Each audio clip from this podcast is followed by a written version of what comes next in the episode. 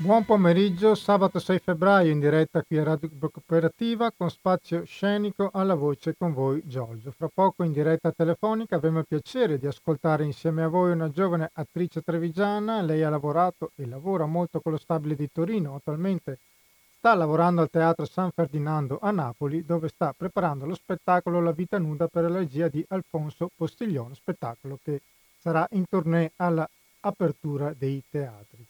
Lei è Marta Cortellazzo Viel, mentre nella seconda parte torneremo ad appunti di separazione, il progetto di Aida Tagliente. Oggi siamo alla terza di cinque puntate e oggi ascolteremo l'attesa. Noi andiamo in pausa musicale e fra poco con la nostra prima ospite Marta Cortellazzo Viel. Buon ascolto.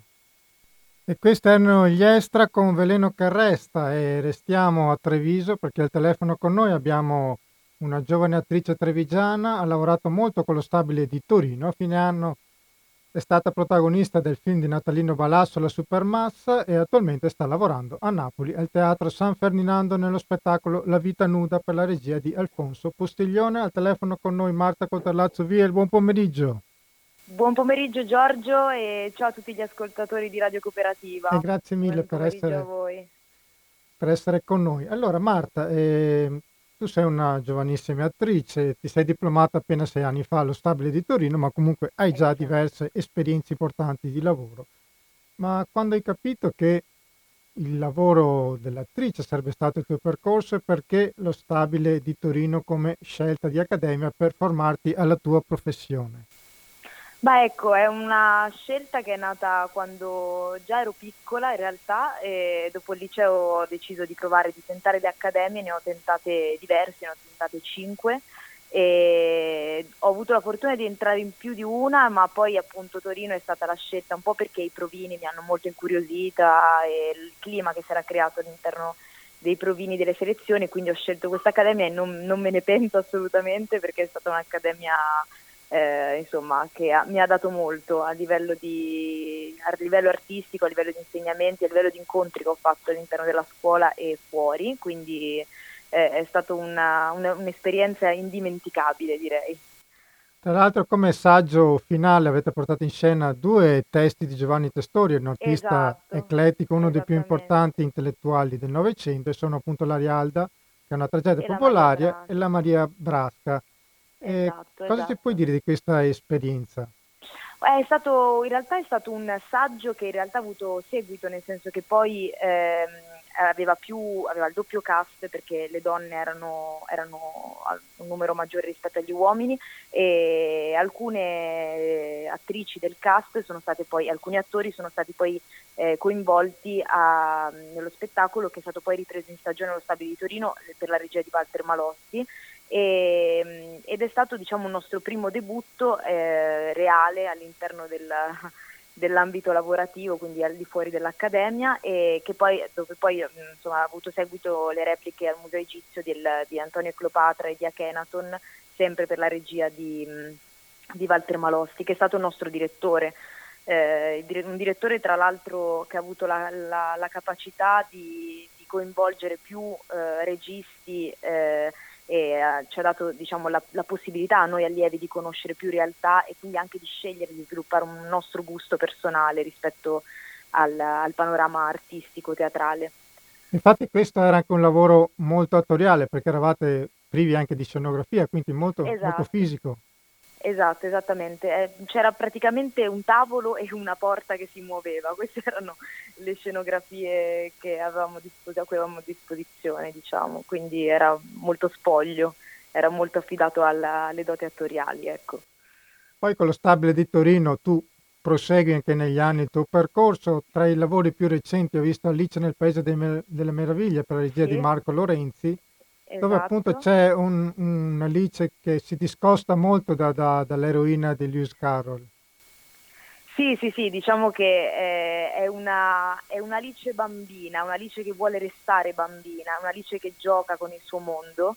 E Marco è, è, è stato molto bravo a, a dirigere eh, noi attori perché comunque era uno spettacolo per bambini E Alice a volte come testo mh, può risultare molto lontano in realtà per le tematiche che affronta, nel senso che eh, è un testo effettivamente molto complicato se uno lo va a leggere nel dettaglio, però è riuscito a restituire a mio avviso una, una poesia che eh, devo dire poi mh, rispetto anche ai feedback che abbiamo avuto soprattutto dei giovanissimi, che, perché erano veramente giovanissimi, anche 3-4 anni di bimbi che venivano a vederlo, che erano affascinati dalla, dal clima che, era, che, si creava all'interno di questo spazio scenico. Noi lavoravamo eh, generalmente in, uh, in proscenio eh, perché lavoravamo di fronte ad altri spettacoli già, eh, già diciamo, con la scenografia già fatta per, per la sera, diciamo, per i debutti serali. Quindi lavoravamo davanti queste scenografie. Infatti era uno spettacolo che giocava molto sull'immaginazione, sul sogno. Sì, Infatti sì, sì, definirlo spettacolo per ragazzi è anche riduttivo.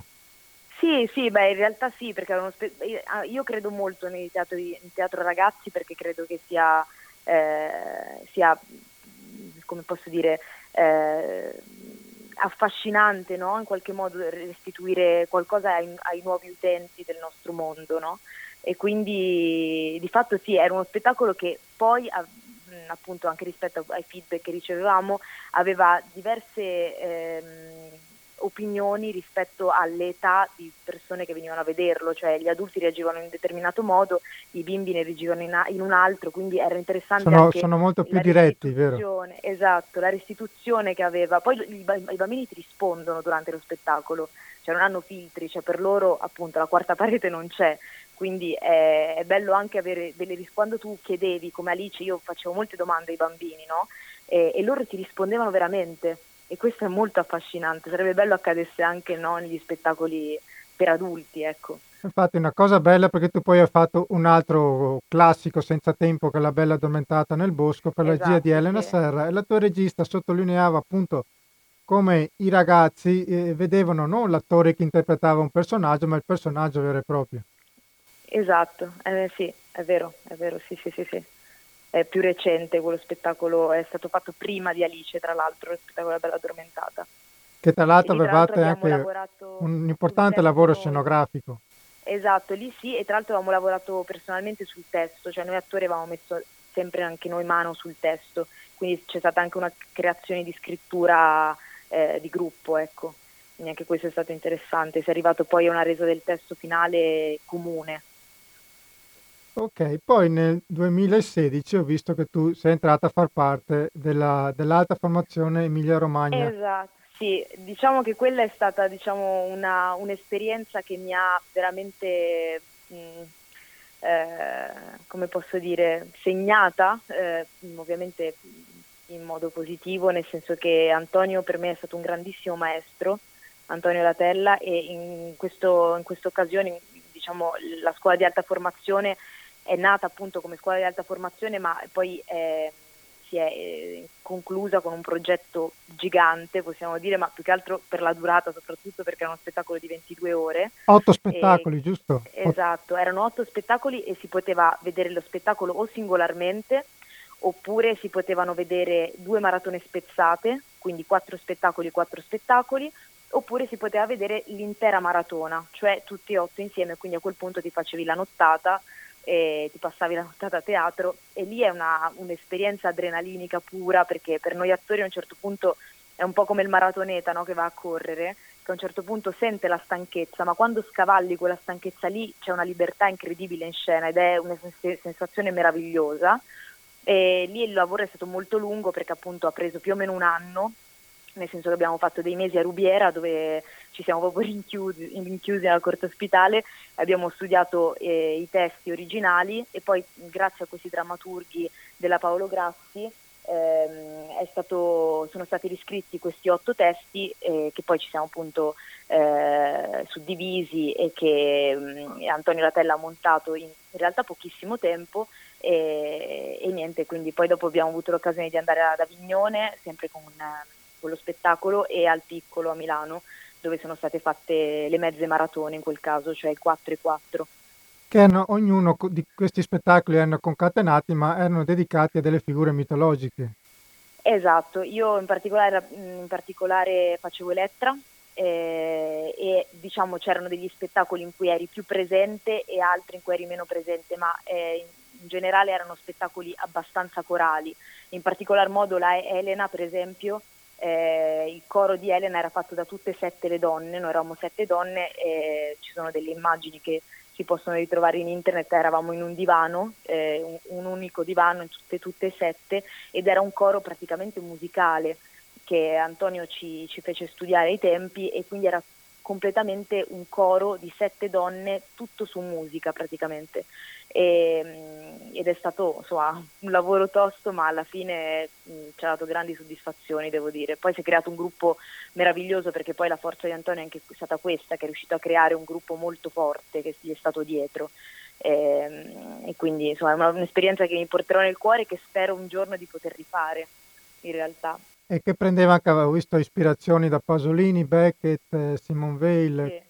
Sì. sì, sì, sì, i drammaturghi hanno spaziato per riscrivere i testi.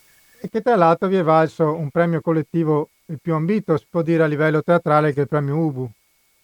Esatto, sì, eh, abbiamo avuto la fortuna di, di vincere il premio Ubu eh, come attori under 35, tutto il gruppo, e come miglior spettacolo dell'anno.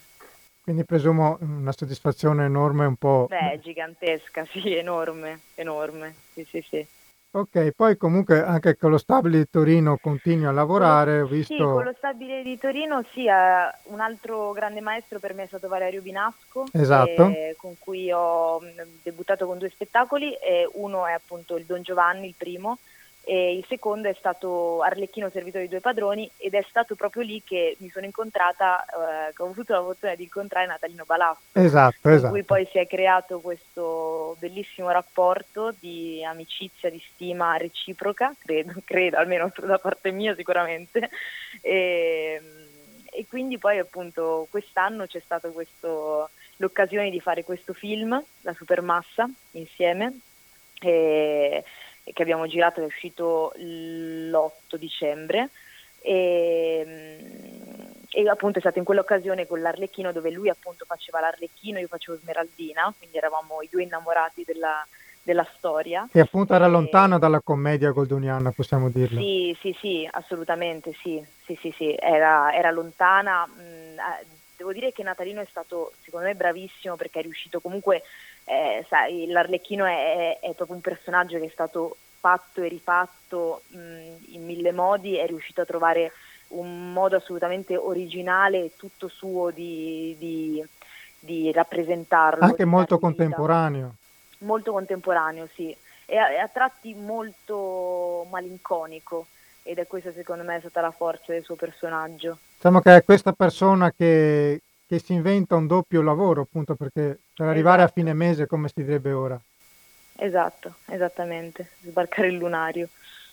Però che tipo di personaggio era? Non era proprio un personaggio positivo? Ma eh, comunque era un personaggio che in qualche modo era accecato, secondo me, almeno per come io l'ho, l'ho visto, l'ho interpretato e l'ho vissuto con lui, è un personaggio che era accecato dalla, dalle sue necessità e quindi ti rendevi conto di come per soddisfare le proprie necessità dovesse anche eh, ricorrere a, a, delle furbizie di cui lui stesso era consapevole eh, appunto della, del, della cattiveria di queste furbizie è questo che secondo me lo rendeva originale, perché non era furbo eh, ed era, come posso dire, felice di, di, di, di ingannare qualcuno, c'era consapevole della, della, tristezza di quello che stava facendo, ma allo stesso tempo accecato dalla fame e dalle, dalla necessità di sopravvivere. E, e questo lo rendeva secondo me unico, la sua consapevolezza di quello che stava facendo. E visto che l'hai citato la supermassa, eh, questo film che si può vedere su YouTube, invito gli ascoltatori ad andarlo a vedere, chi non l'avesse visto, che diciamo è la, una supermassa che come diceva anche Giorgio Gaber nella canzone Il conformista ci siamo un po', un po dentro tutti, soprattutto in quest'epoca dove diciamo, tutti credono di poter fare qualsiasi cosa e siamo convinti soprattutto che agli altri interessi. Cosa è per te la supermassa? È più ingenua o più dannosa secondo te? Ma eh, io credo che sia abbastanza dannosa, a mio avviso. Eh, io rappresentavo in questo spettacolo Debbie, che era appunto l'assistente eh, del, del, guru, di questo personaggio e mm, io credo che quello che può sottolineare il film, quello che vuole rap- rappresentare il film eh, stringendosi alla paura del rifiuto e l'immagine costantemente, costantemente distorta che noi abbiamo bisogno di restituire anche tramite i social, tramite delle piattaforme che in qualche modo ci difendono da quello che noi siamo come se appunto non fossimo mai, abbastanza agli occhi degli altri, no? E quindi in questo senso la supermassa secondo me può essere molto dannosa per i singoli. Infatti, c'è, c'è, una bella frase da questo film che ho, che ho sottolineato che, che appunto dice se avete cura di ciò che siete rispetto a ciò che non siete potrete definirvi esseri umani, diversamente sarete solo animali merdosi che strisciano fango esatto, nella prima esatto. impressione, che è appunto esatto. quello che sottolineavi tu. Esatto, io credo che questo sia un po' il sunto di quello che poi appunto nello stile balassiano del film, non so se tu hai avuto, mm, hai avuto sì, sì, io, vederlo, io però, l'ho visto. Che fate eh, tantissimi eh, personaggi oltretutto. Sì, sì, sì, in realtà sì, lui fa tutti i personaggi maschili, io ho interpretato i, i personaggi femminili, eh, diciamo il personaggio principale era appunto questa segretaria, questa Debbie, e poi altri personaggi erano, erano diciamo più secondari, però il, il, personaggio principale era lei, su cui ci siamo focalizzati, ecco. È stato molto divertente girare con lui, molto divertente, mi diverto molto a girare con lui. È grandissimo, Anche grandissimo lui... personaggio sicuramente. Sì, sì, sì, oltre ad essere una grande persona, devo dire personalmente una grandissima persona. Ok, in questo periodo di pandemia tu comunque ho visto hai lavorato tra il film di Balas e comunque lo, anche lo spettacolo che stai preparando ora. Sì, Però prima... in realtà Prego. è finito, nel senso che abbiamo finito l'altro ieri le riprese perché era uno spettacolo che doveva debuttare a maggio di, dell'anno scorso e ovviamente a causa del Covid non, è, non ha debuttato.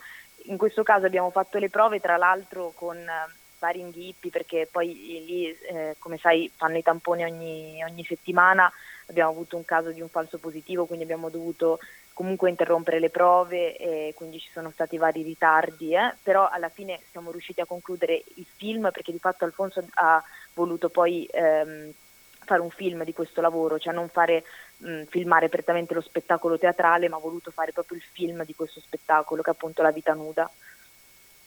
E ci puoi svelare qualcosa di questo lavoro? Ma, eh, ma eh, allora, intanto lo, ved- lo, si potrà vedere in streaming, spero mh, mm, a marzo, adesso non so esattamente quando uscirà. E, ehm, mh, lo spettacolo è, è, tratto dalle novelle per un anno di Luigi Pirandello, è stato scritto da Antonio Mar- Marfella, da Dario Postiglione, da Alfonso Postiglione, la regia appunto di Alfonso Postiglione e sono diverse novelle di Pirandello che lui ha voluto in qualche modo ehm, intrecciare una con l'altra, avendo, tenendo diciamo, come, per, come, personaggio guida come Virgilio questo Colli, che è questo personaggio che in qualche modo a differenza di tutti gli altri attraversa tutte le novelle e è mh, uno spettacolo che in qualche modo ha come mh, centro, come fulcro, io credo, il rapporto tra l'uomo e la morte tra l'uomo e la paura della morte. Ok, poi presumo lo porterete alle riaperture anche in tournée. Ce lo auguriamo, ce lo auguriamo. Io me lo auguro anche perché è stato molto bello lavorare con Alfonso, quindi, quindi io spero, di, spero, proprio di sì. E speriamo anche spero di vederlo in Veneto, così magari potete venire anche insieme ai tuoi colleghi qua in studio. Eh, speriamo. Adesso di, di programmi futuri c'è il Ruzzante con Natalino, che faremo con, la, con lo stabile di Bolzano e la regia sarà di Marta Dalla Via, in scena appunto ci sarà Natalino Che conosciamo Palazzo. bene. esatto, immagino. Eh, Marta Dalla Via, la regia, in scena appunto c'è Natalino Palazzo, Andrea Collavino, bravissimo attore, e io, e siamo in tre in scena, appunto faremo questo ruzzante che spero andrà anche in Veneto, me lo auguro. Beh, visto che ci, ci sono una regista veneta, due attori veneti, insomma. Eh, esatto, cioè, ce lo auguriamo. Uno di Andrea è friulano, quindi comunque... Bene, stiamo, siamo vicini. esatto, e esatto. Volevo chiederti allora, visto che stai parlando di prossimi spettacoli, in primavera si presume i teatri riapriranno. Voi siete stata una categoria molto penalizzata questo, da questa pandemia.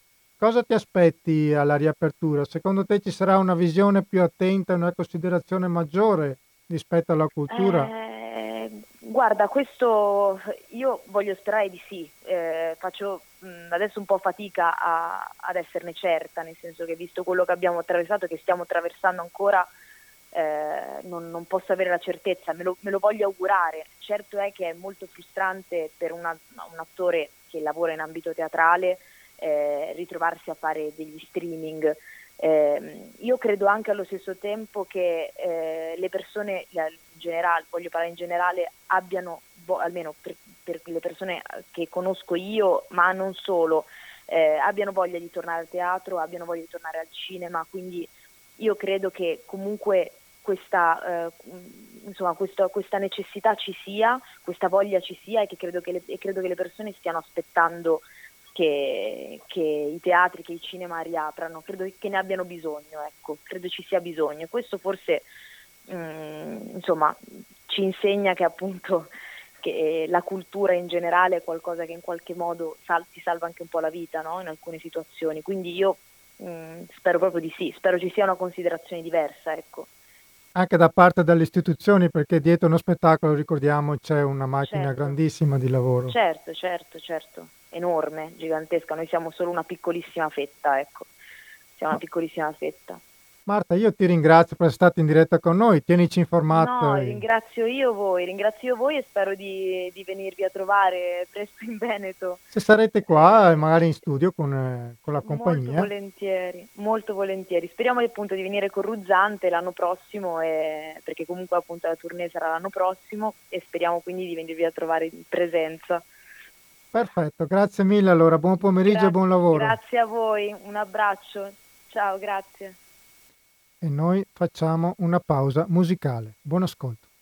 E noi rientriamo in diretta con Spazio Scenico dopo la pausa musicale, dopo aver ascoltato in diretta telefonica Marta Cortellazzo Viel e rientriamo per ritornare ad appunti di separazione. Questo progetto di Aida Tagliente e il titolo che ha voluto appunto dare appunti di separazione ad un percorso laborator- laboratoriale dedicato alle voci che ha coinvolto un gruppo di studentesse all'Università Ca' Foscari di Venezia che sono Giulia Endrizzi, Susanna Latini, Alice Vianello, Beatrice Silveri, Valentina Ruzzenenti, Elisabetta Moiraghi. In questo progetto le voci di molte persone sono diventate protagoniste di cinque audio documentari della durata di 15 minuti ciascuno, voci e pensieri raccolti dalle partecipanti che hanno incontrato, intervistato e registrato diverse persone su cinque temi comuni, isolamento, separazione, dentro o fuori, l'attesa, la morte, l'unione e la comunità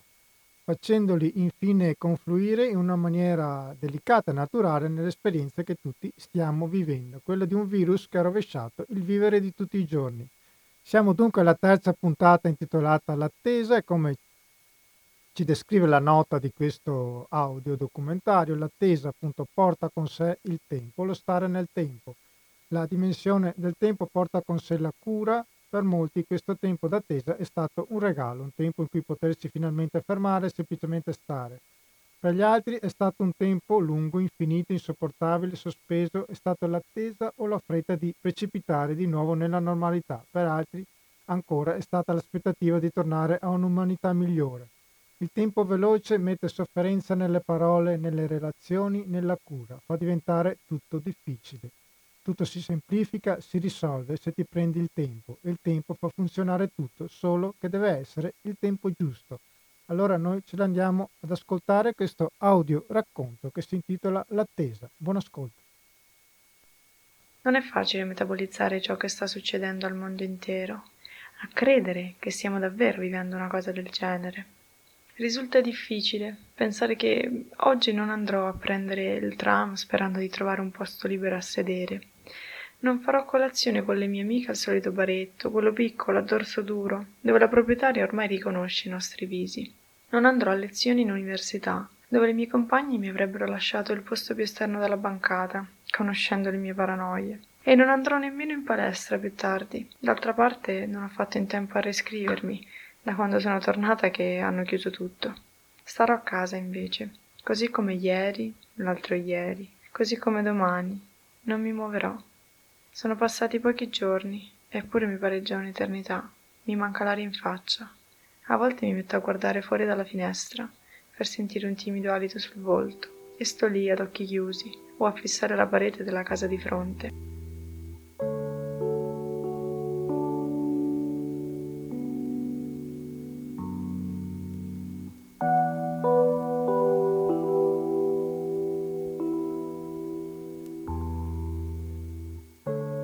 Aristotele diceva che l'uomo è un animale politico, no? E quindi la solitudine per lui è una cosa che non, non, va bene, cioè l'uomo non è felice da solo. Tu puoi voler stare da solo una sera alla settimana perché hai necessità di stare con te, però anche lì non è che sei da solo, sei con te stesso, no? Quindi ragioni su te stesso, ragioni... E lo stare da soli, che ne so, tipo prendi gli eremiti così, io non ce la farei mai. Cioè secondo me è una cosa che forse è contro natura. Io per sentirmi bene devo stare con gli altri e io fugo da me stessa. Io ho bisogno della relazione e se mi manca questo mi manca anche la mia, la mia integrità. Quindi in fondo sì, mi ha fatto venire fuori tutti i miei disturbi. Ma io sono sempre stata bene e per via di salute io non ho mai avuto niente neanche in giro, mai avuto niente. Mi aveva fatto il libretto del dottore ma io non, non ho mai, mai visto il dottore. Cioè, sono stata bene, devo dire la verità. Venivo giù basso a guardare se passava qualcuno per due chiacchiere e eh, eh, basta. A volte veniva qui la Franca, che anche lei era un po' due chiacchiere con lei, con la Livia giù, con la Livia e basta. Ah, la Silvana, dopo è morta puretta. Morta lei, non c'era più niente. Povera Silvana, morta troppo presto.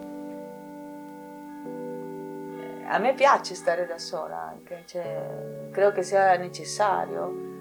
Cosa vuol dire? Non so, credo che ogni persona ha il suo modo di viverle, no? Però eh, cioè, credo che sia evoluto eh, e sta, uno sta bene. Se uno è costretto a stare da solo è diverso. Cioè, se, secondo me è lì il problema, quando ti costringono a fare qualcosa che che, che non vuoi e quindi lì cambiano, no? cambiano le, le, i gradi di, mis, di misura no? su questa solitudine. Non potersi vedere negli occhi se non con un filtro eh, tecnologico è una cosa che mi ha, mi ha mi ha fatto stare tanto male, mi ha fatto stare tanto male perché sentivo l'urgenza invece di incontrare dal vivo queste persone ed era ciò che non potevamo fare, sentirsi vicini anche se separati e distaccati. E questa dimensione mi ha fatto ripensare poi a tutte le separazioni che avevo vissuto nella mia vita, no? di quando le persone proprio per la morte, a causa della morte, non ci sono, non ci sono più. E allora da una parte mi ha risvegliato la volontà di...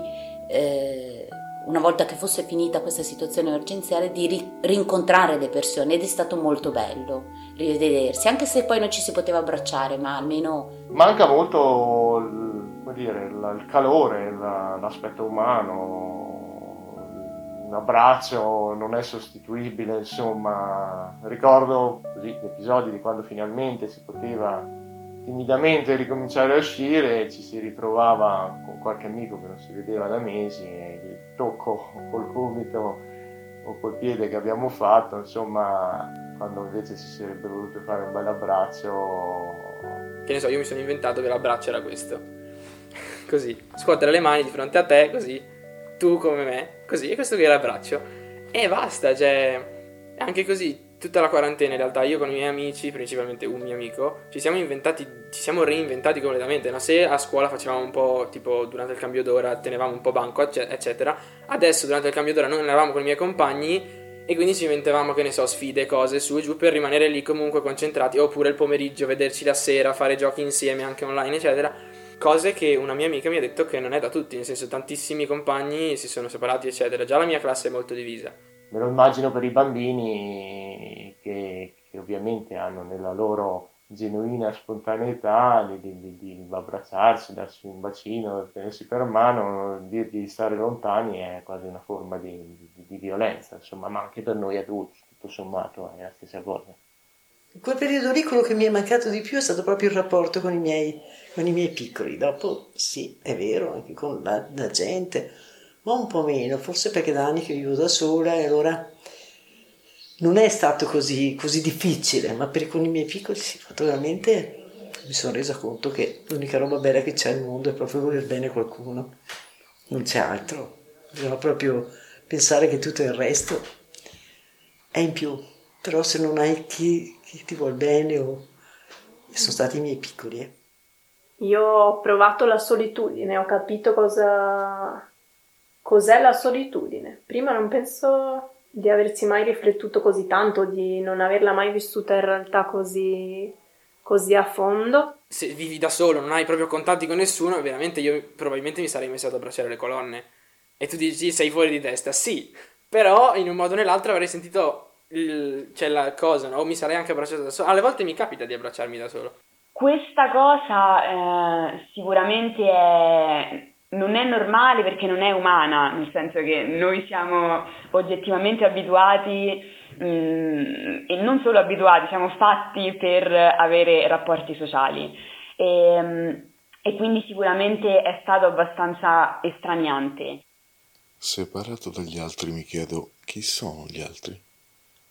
Separato dagli altri mi chiedo chi sono io.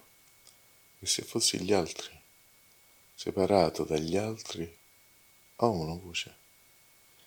In isolamento sono isola scrigno di infinità che non possono essere condivise e la mia voce è un eco nella testa, la mia voce è silenzio, silenzio di logica e ragione, ma grido di umanità, ascolto.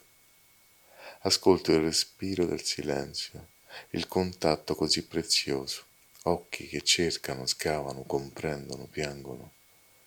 Ascolto le voci di innumerevoli storie che si spengono oltre il mare che mi circonda e provo a trovare il canto. Canto di separazione, epico e cavalleresco orizzonte di ricostruzione. Canto di resistenza, canto di vita e morte, canto d'amore.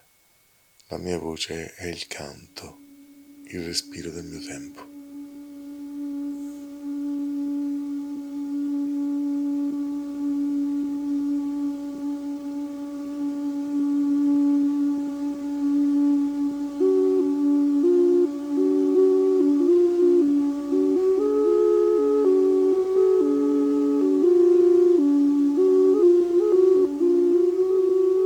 In questo periodo così burrascoso in cui ci ha riempito un gran silenzio, è difficile uscire e tornare a parlare, voler parlare.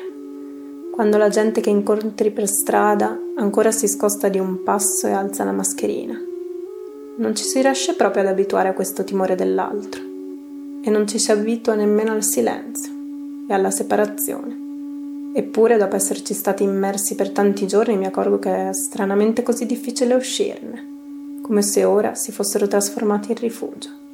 Allora, il silenzio no, non mi piace particolarmente, qualche rumore mi dà, più, mi dà anche più sicurezza, più, più tranquillità. Silenzio terribile, proprio quella mancanza di voce, ecco mi mancava tanto il vocio il chiacchiericcio delle strade, de, dei bar, del, del, teatro, è una cosa che mi è mancata moltissimo, sentire quei rumori di sottofondo, quei rumori umani, quelle voci, uno starnuto, un tossire. Tante voci, credo io, anche, anche se uno è isolato, mm, perché proprio perché uno eh, apre, ah, cioè, ah, si apre in altri, in altri modi, no? forse quando uno è, è, in mezzo alle persone eh, si dimentica di ascoltare, di sentire delle, no?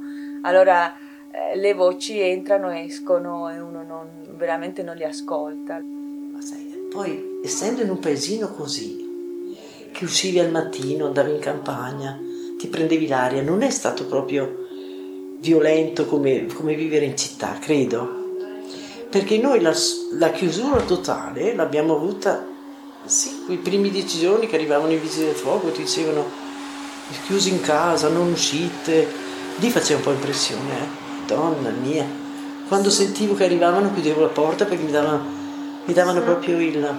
che se io non stavo attenta mi prendeva veramente il panico, perché quelli mi creavano un... sì, mi, mi prendeva proprio...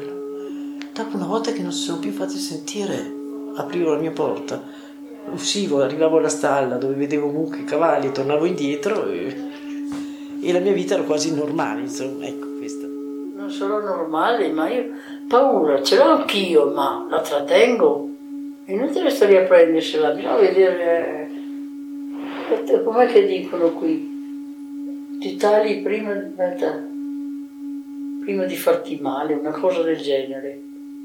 È vero, è inutile pensare prima può succedere. Speriamo di no.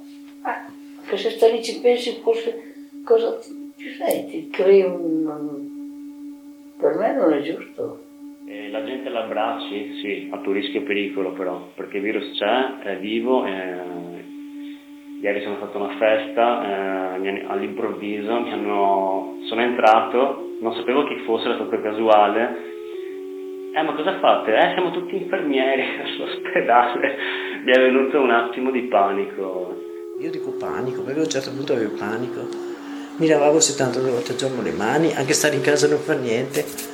Ero lì che continuavo a lavare. Sicuramente mi è mancata proprio l'aria aperta, cioè il potere, la libertà, ecco, definiamola la libertà, cioè il, poter prendere e andare quello che faccio di solito nella vita normale. Invece mi piace tantissimo adesso poter camminare e incontrare persone che, appunto, delle quali non, non conosco i visi. È stato anche un periodo, diciamo, in cui si poteva, si è potuto godere di questo momento di pausa forzata, quindi di per sé non dico piacevole, ma da un certo punto di vista è stato anche un, periodo che ha potuto dare una mano a tutti quanti nel poter fare cose che non facevamo da un bel po'.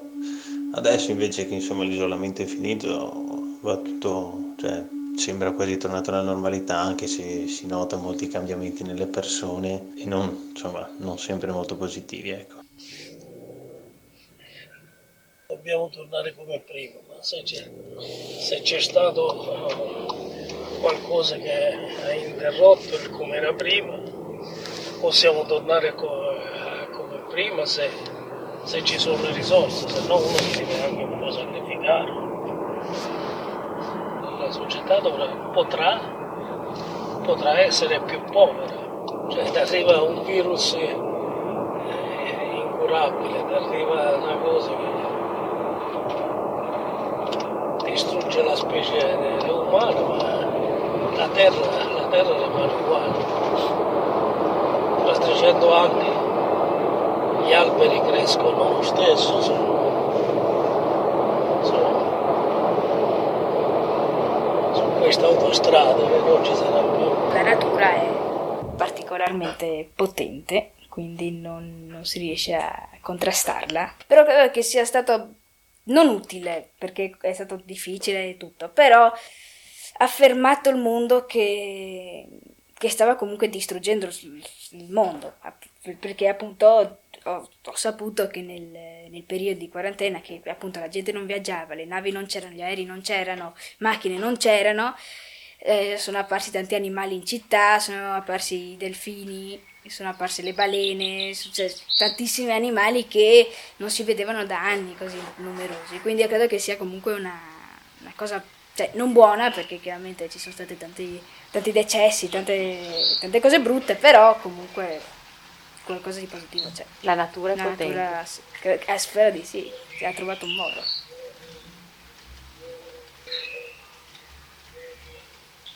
L'isolamento che abbiamo attraversato è un muro che sorge tra la vita di prima e la vita che dobbiamo imparare a vivere adesso. Per un momento il silenzio che tutti abbiamo sentito intorno è stato colmato da qualcosa che prima aveva forse poco spazio. I nostri pensieri e parole nuove che sono nate dal contatto con noi stessi. E dopo aver finalmente sentito il suono della nostra voce, come sarà imparare a vivere di nuovo il rumore?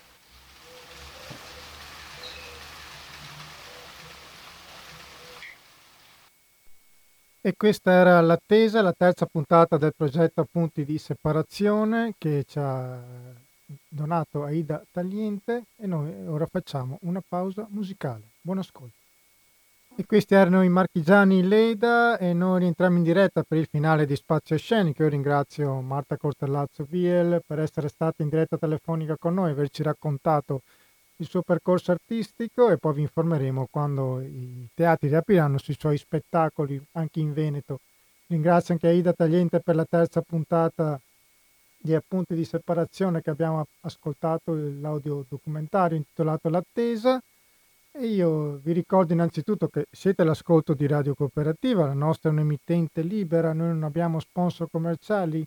Per chi potesse aiutarci a tenere viva Radio Cooperativa ci sono diversi modi, ovviamente c'è il conto corrente postale che è appunto il numero 101, adesso non ce l'ho sotto mano, comunque lo potete trovare nel, nel sito di Radio Cooperativa, eccolo, è il numero 120 82 301, intestata Cooperativa Informazione e Cultura.